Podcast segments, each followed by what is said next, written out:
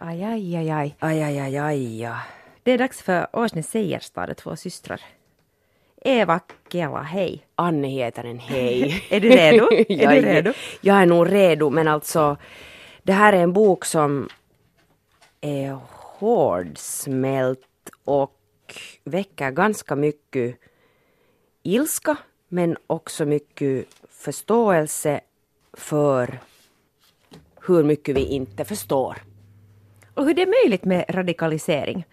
Det här bakgrunden är alltså det att en oktoberdag tjugohundratretton så försvinner två tonårsflickor från Norge.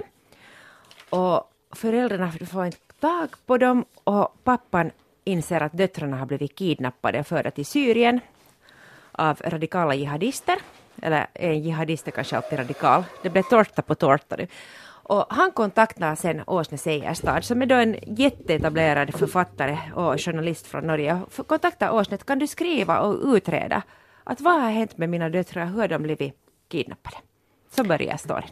Ja, men han visste ju nog då när han kontaktade Åsne så visste han ju. Mm. No, hon, hon har varit jätte sådär snäll och vänlig och sagt att hon tror på riktigt att pappa nog trodde. Han, han, han måste ljuga så mycket för sig själv att han, han kunde inte ens tänka tanken så långt ut att, att de ska ha farit iväg av fri vilja. Precis. Men det som kommer fram genast i boken nog är, är det att flickorna far iväg helt av fri vilja.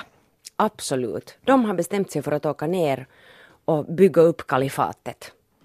Och eh, I S-staten, den islamska staten och eh, sharia-lagen är det enda som är den, det enda rätta. Och eh, framförallt det att muslimer, eh, muslimer angrips världen över och behandlas dåligt och att nu är det dags för dem att sätta stopp för det här och, och, och liksom jobba för ett bättre muslimskt samhälle. Jo, och sen också det att de är nog också ganska besatta av att helt enkelt göra rätt för sig och komma till himlen. Ja.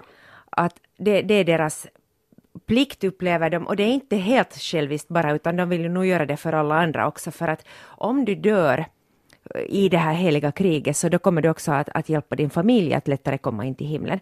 Att det, det är också den här drivkraften mm. för dem. Men det som ju är intressant här då, den, den här hela liksom storyns uh, heta potatis är ju det att det här är relativt sekulariserade flickor. Visst, de är uppvuxna i en somalisk familj i Norge, men om jag minns rätt så var de alla typ födda eller hade kommit som jättesmå till Norge, till mm, ja, Sandvika eller vad det nu hette det där stället. Men hur som helst, så, det, det är en familj som inte är speciellt Uh, religiös. Visst går de i moskén på söndagarna och så här, men att uh, och, och, och det, det är alltså två tonåringar varav den äldre är, uh, har väldigt starka åsikter, har väldigt liberal syn på, på det mesta. Hon klär sig modernt uh, och, och, och liksom blottande i många år, eller blottande och blottande, men så som nu liksom ungdomar och tonåringar i ett västerländskt samhälle klär sig. Uh, hon kämpar för feminismen och allt möjligt. Hon vill bli diplomat när hon ska bli stor. Att vad är det som får, vad, vad händer? Det är ju det här som Åsne Seierstad vill ta reda på. Vad händer, vad får Ajan, som hon kallas i den här boken, att radikaliseras? Och hur får hon sin lilla syster Leila med?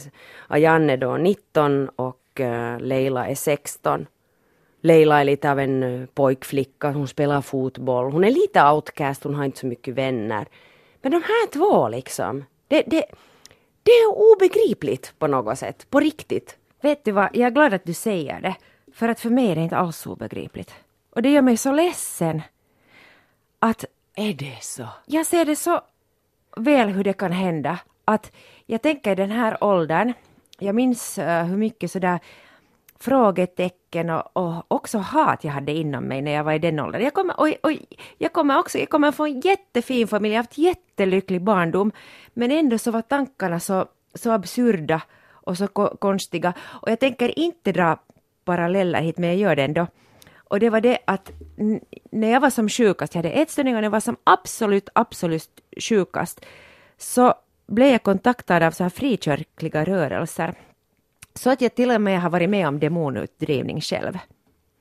Är det sant? Det är sant. Och, och jag försökte, för att jag var så sjuk och desperat. Och då, då kan man ju ta till sig riktigt extrema metoder. Att jag faktiskt försökte äh, gå med i de här äh, frikyrkorna och, och jag talade i tungor. Och jag också lite missionera. Ah, ja. Och det var ju inte så att, att jag det där sen får ut i heligt krig. Men, men man pratade nog i de termerna som heligt krig. Man använde den här krigspropagandan. Och, och, man för, och det var det enda också som kunde trösta mig. Att jag förstod att det livet här är inte viktigt. Utan det är livet efteråt. Okej, helt samma retorik. Liksom. Exakt samma. Men det här som du sa när du sa i början att jihadister är alltid radikala. Så det stämmer ju inte riktigt. Det, det fick jag åtminstone lära mig i den här boken att att det finns jihadism i tanken och det finns jihad i, på, på, liksom på olika sätt. Att man kan göra jihad på väldigt många sätt. Och överhuvudtaget var det en bok som väckte väldigt mycket. Jag fick väldigt mycket kunskap om kanske inte islam så där överlag. Men nog liksom eh, hur mång, hur mångfacetterat hela eh, islam som religion är och, och dess utövare, herregud. Miljoner, miljoner och miljoner med människor, men också väldigt bra målade den upp liksom Syrienkonfliktens bakgrunder och man, man börjar förstå hur oförståeligt allting är egentligen och att allting är, ingenting är svartvitt och klart utan det finns hur många som helst olika grupper som, som strider mot varandra. Det är allt från förstås I S men liksom El-Nusra och salafister och jihadister och, och sen grupper som inte har något namn och sånt.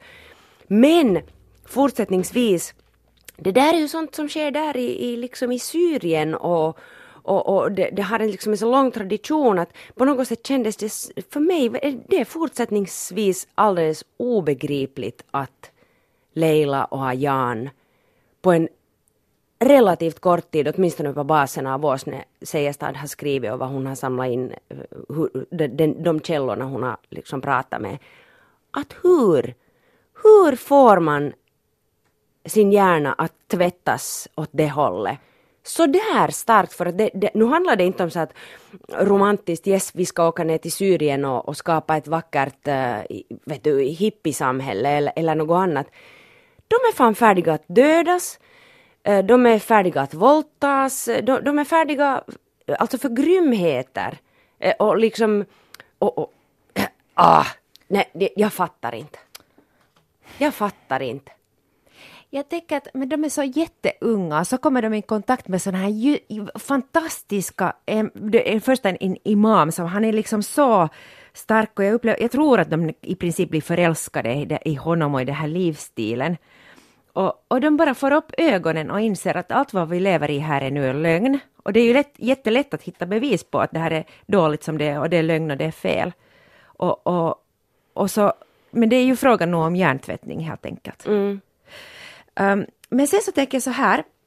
Att eh, en av de där största konflikterna. Det är ju så att uh, Bashar al-Assad. Så han är president där. Och, och president och tidigare var hans pappa det. Och när till exempel Bashar blev president så, så hade de ett demokratiskt val. Men de hade bara en presidentkandidat. Och, och sen så i och med den arabiska våren tjugoelva så blev det då. Det började det här inbördeskriget som en så här demokratiseringsförsök. En frihetskamp helt enkelt. Men i och med att det startade så kom det in olika, som du sa, olika grupperingar som börjar strida. Och en av de största är det här skillnaden mellan sunni- och shia-muslimerna. Och den här regeringen är shia-vänlig och sen har vi de här sunninerna. Och den här krigen mellan de två så är, är kanske den där största konflikten. Mm. Och då kan man börja tänka att, men att de är ju båda muslimer, att varför måste de kriga mot varandra? Men så tänk hur mycket protestanter och katoliker har tagit död på varandra. Absolut, också. Jo, det, är ju, det är ju inte på det sättet konstigt i sig. Men, men nu är det eldfängt det här tema som Åsne Seierstad har tagit sig an med tanke på att boken hon skrev innan den här handlar om, får man ens säga hans namn, Breivik. En av oss tror jag att den hette och jag läste den, ah, jag läste den verkligen, jag slukade den, den var väldigt intressant att läsa. Eh, och där har vi då på ett sätt en helt annan motpolen, alltså en man som, som demoniserar muslimer, och nu har vi muslimer som egentligen demoniserar det västerländska och, och, och så här. Men så att hon gräver nog blod ur näsan så tillvida att hennes källor, det är klart att hon som journalist har, har hon har nu pratat med mamman och pappan som har gått ut med sina namn, men alla andra, alltså sönerna och döttrarna, har hon gett nya namn till.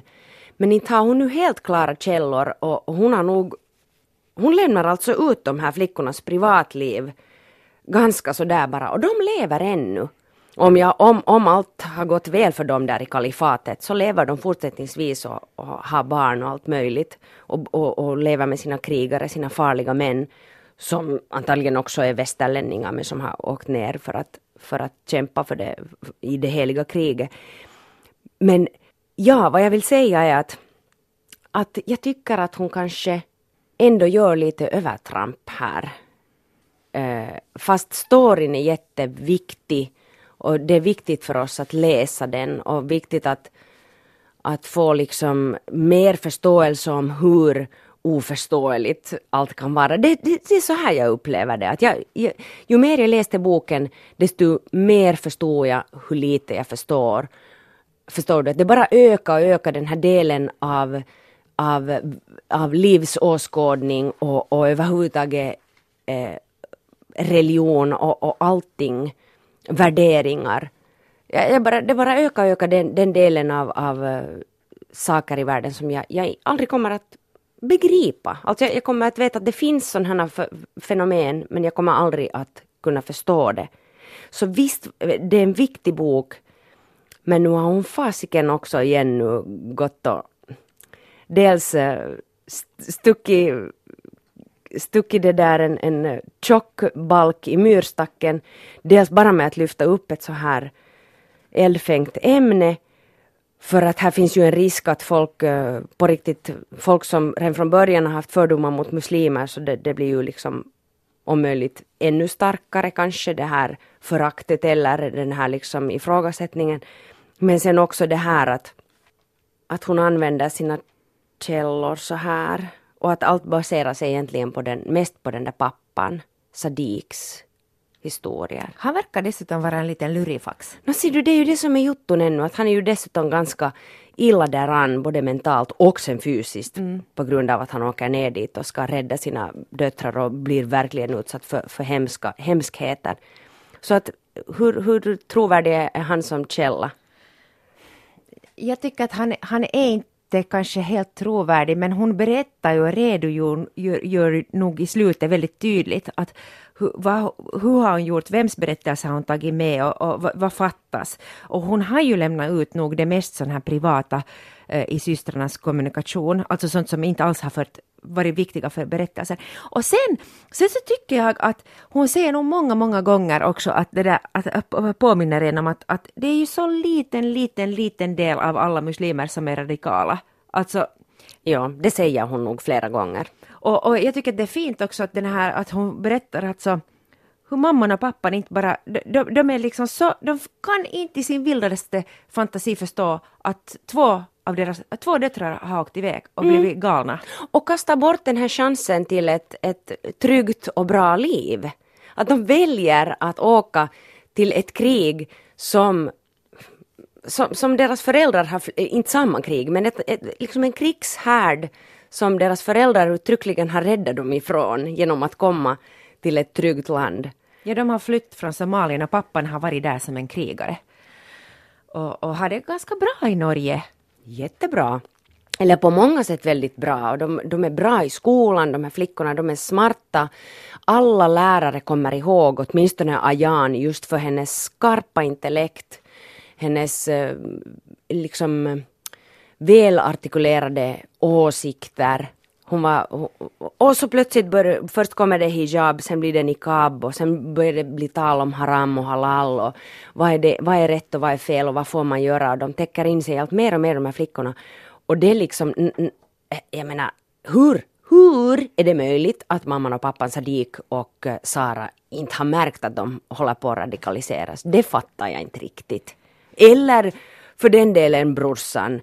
Eller bror, okay, de där yngre bröderna har nu kanske inte varit helt... De, Isak och vad de, Jibril, de var så små. Men jag tycker att, att man ser inte det vad man inte vill se som förälder. Och som förälder är man kanske oftast den som är mest blind. I synnerhet i den där tonårstiden. Och de var ju bara glada att de där döttrarna inte var ute och söp och höll på. Och tänkte att de är säkert på sitt rum och läser läxor. Och säkert ljög de också lite för sig själv. Mm. Att okej, okay, att de går ganska mycket nu till den där moskén. Men att mm, det är väl helt, helt okej. Okay. Jo, och de facto så sa de också, och pappan sa ju flera gånger att nej flickor, ni får inte använda niqab. Det är inte okej, okay, att det här är inte muslimsk tradition. Ni ska inte täcka in er. Och då, då sa de, de hade ju förberett sig ett år, de här flickorna. Så de var ju listiga nog att säga att nej, nej, inte använder vi dem. Att vi har köpt dem bara för att vi vill ibland klä på, på dem och så här att... Det var nog väldigt, väldigt strukturerat och organiserat och välplanerat den här, den, den här liksom, um, flykten. Ja, jag, jag, nu hoppar jag lite. Jag vet inte om man kan prata om det här. Men jag berättade åt en, en kompis att jag läste den här boken. Och hen sa att, vad tror du nu om det här stormuskén i Helsingfors?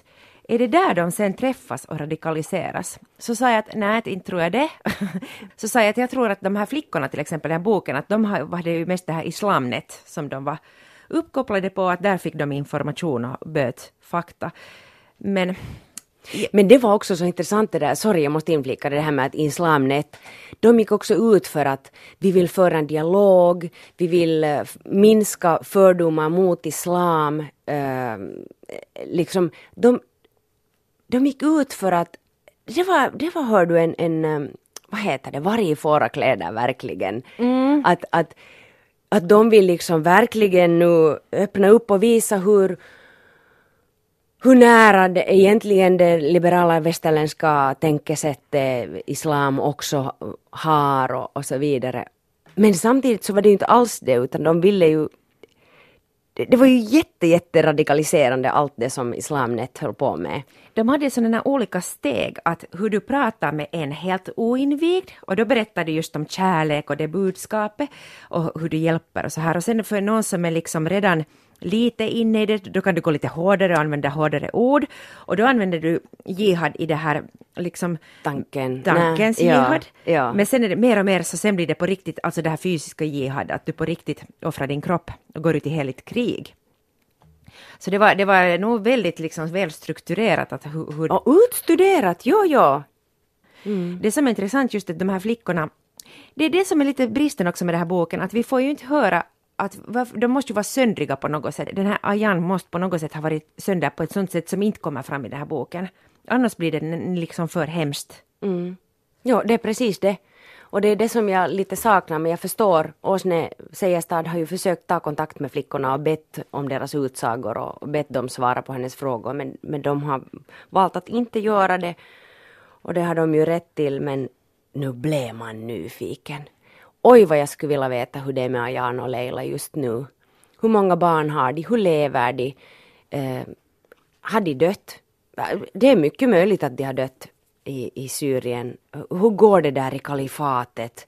Det, det är ju helt galet allt det som twittrades under tjugofjorton och tjugofemton från det här kalifatet. Nu vet jag inte hur mycket det twittras mera, men hur fint allting är och hur alla har, alla har pengar, de har jättegod mat. Man får göra vad man vill, man behöver inte arbeta, staten tar hand om dig. Det låter som Sovjet, liksom. Det låter som vilka andra hemska diktaturer som helst, där alla liksom ger ett sken av att allt är jätte Det är bra, det är bättre än någonsin, det är paradis, eller just steget innan paradiset. Ja, det fanns också sådana bland kvinnorna då, och det som vi får ta del av, sån här glamourbild till och med. Ja, och de tycker det är så coolt om, om ens man har krigat och dött, ja. Till exempel.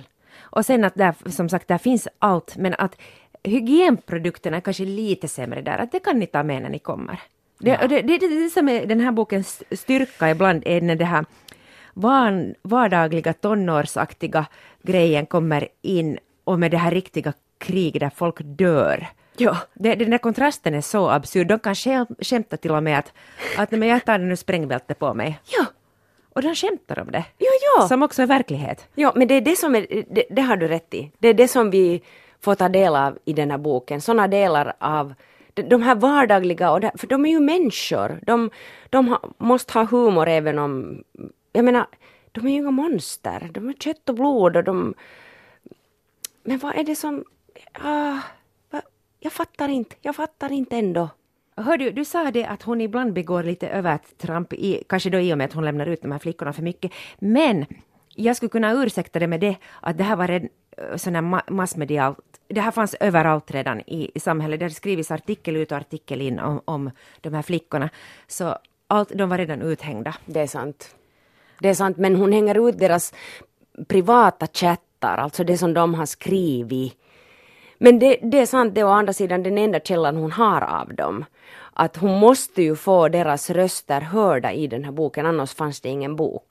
Jo nej, utan de här, det är ju de som ger det här smak och färg och, och gör att man orkar läsa den. För att den var nog väldigt, för mig, tungläst och ganska tråkig ibland. Ja. Jag tycker att hon, hon berättar det relevanta, men ah, lite för mycket därtill. Just det. Storyn hade burit nog av, av lite mindre upprepningar på något sätt. Men jag kan inte heller sätta finger på att vad det var nu var för delar som jag... Men alltså, jösses, upprepade tankar om den här Sadiqs, pappans, hans... Hans olycka och hans hjärtskärande saknad efter sina döttrar. Och det liksom sida upp och ner. Det, man återkom till det hela tiden. Och bara en pappa och han vill ha sina döttrar. Och så var det, det som var intressant tyckte jag också nog var den här kontrasten till den här brorsan som är bara ett år yngre än Ajan. Som då själv, självfallet har stannat kvar i Norge. Och, och, det där, och hur han, hans väg går i exakt motsatt riktning. Han blir ju alltså ateist.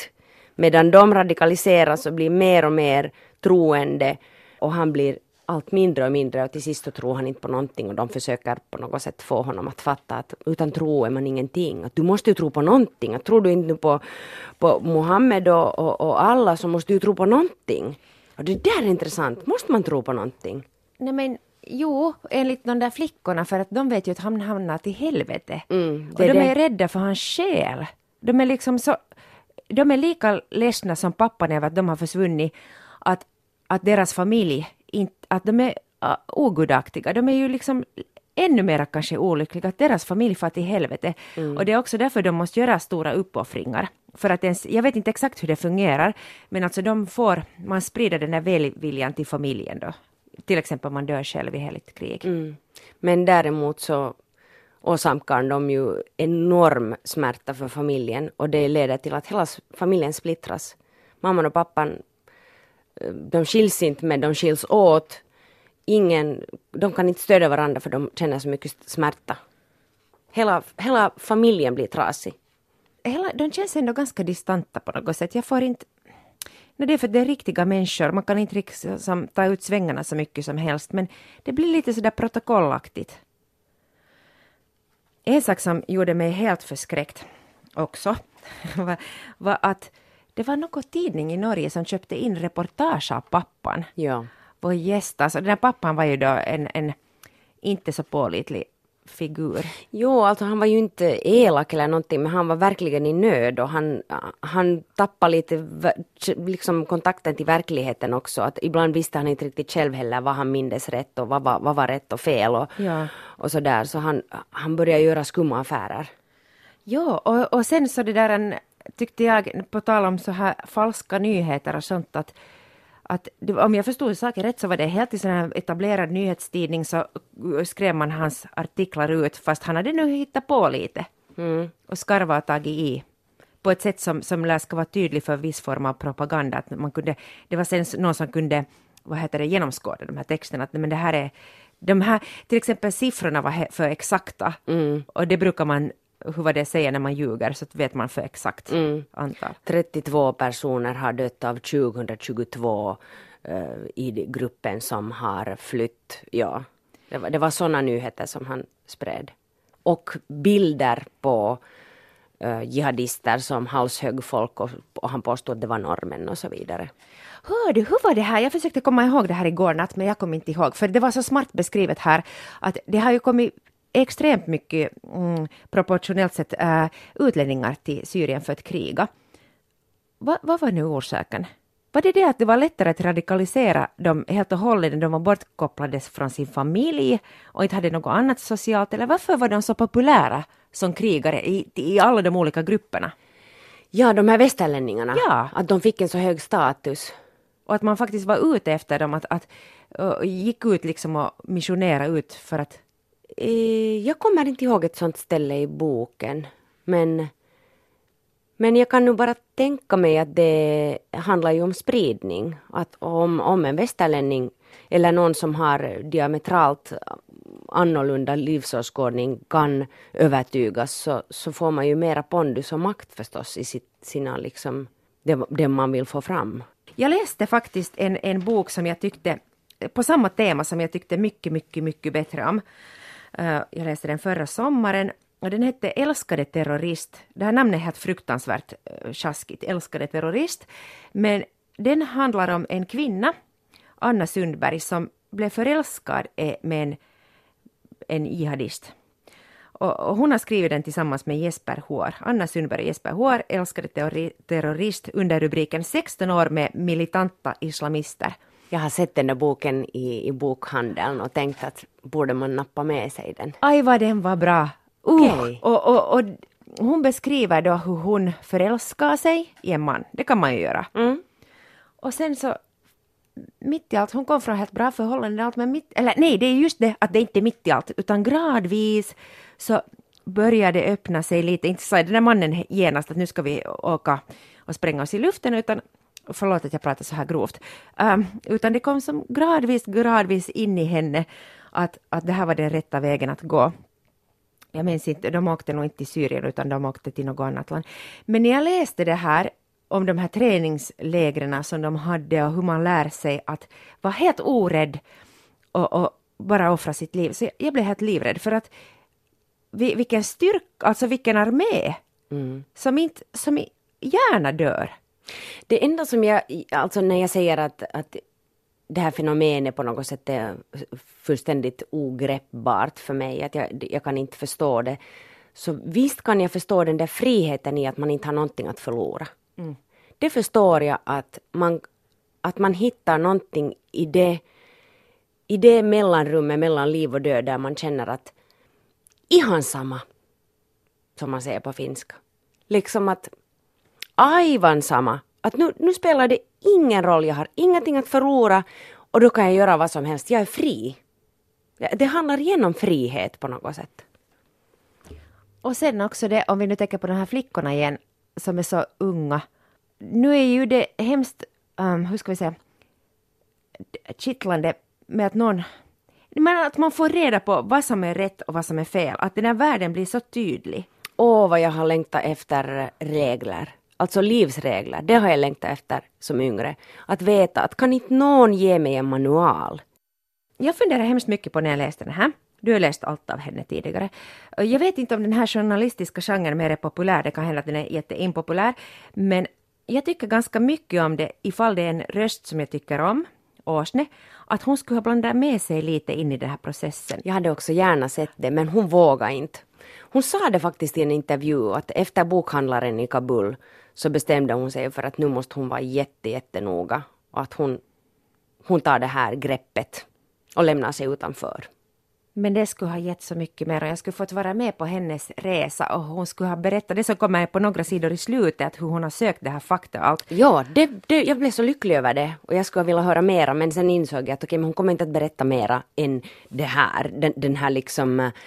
Äh, faktiska gången, tillgången till källor och hur hon har valt och varför hon har valt och vem hon har pratat med och så. Men oj vad jag skulle vilja veta vad hon, vad hon själv tänkte medan hon skrev och utredde. Vad ska vi säga om den här boken? Du, du som har läst nu allt, vad, vad, hur skulle du liksom sätta det här i perspektiv till hennes tidigare? No, jag skulle säga att tema i sig är så kittlande och så väcker så mycket nyfikenhet att jag är jätteglad att hon har skrivit om det, men jag tycker nog att hon har skrivit bättre om, till exempel om Breivik så var det bättre. Men hon hade också bett närmare, m- mera möjligheter att få tag i hur han har tänkt. Så att jag förstod, jag förstod Breivik och hans motiv mycket, mycket bättre än de här flickorna. Usch, jag får helt kalla kårar. Ja, ja, oj. Okay. Alltså nej, men jag förstod inte dem, men jag, jag, jag, de belyste ja. så att jag, jag fick tag i dem. Okay. Förstår du? Och då var det kanske för att hon kom närmare. Antagligen hade hon mera tillgång till... Ja, jag, jag vet inte. Usch, det här blev så äckligt, äckligt slut. Men hör du, vi kan mm. sluta på ett bra sätt. Kiva. Nu putsar vi bort allt det onda i världen. Jag tycker nog om det här med loppukevennys. Vad heter det på svenska? Slutprutten. Slutkläm. Slutkläm. Knorren. Tack. Anna har skrivit oss. Kära Eva och Anne. Kan ni... Okej, okay, det här kommer riktigt nu rätt tid. Okej. Okay. Kan ni också läsa mera deckare och så kallade karkiromaner? Yes! Nu har jag använt ordet karki, minns jag tidigare. Uh, jag ska till Grekland på solsemester och behöver en hög med lättlästa böcker med mig. Ja, det ska vi göra. Nu känns det lite fel att jag berättar om det här, men jag fick i, min, i mitt postfack en bok om Silverbjelke. Den heter Uppståndelsen och den är nummer åtta i en serie om Silverbjelke. Den är skriven av två herrar som heter Dag Örlund och Dan Butler. Och det här är, det här är karki för sjuka människor. Vet du, om man är lite sjuk i huvudet så är det här så roligt. Alltså det, som, det handlar om en fullkomligt omoralisk, hemsk människa som lever ett liv i sus och dus med snygga kvinnor och fina droger och snygga bilar och pengar. Han är jättestilig själv och allt möjligt. Året är. Det är nutid. Och han är så totalt utan moral.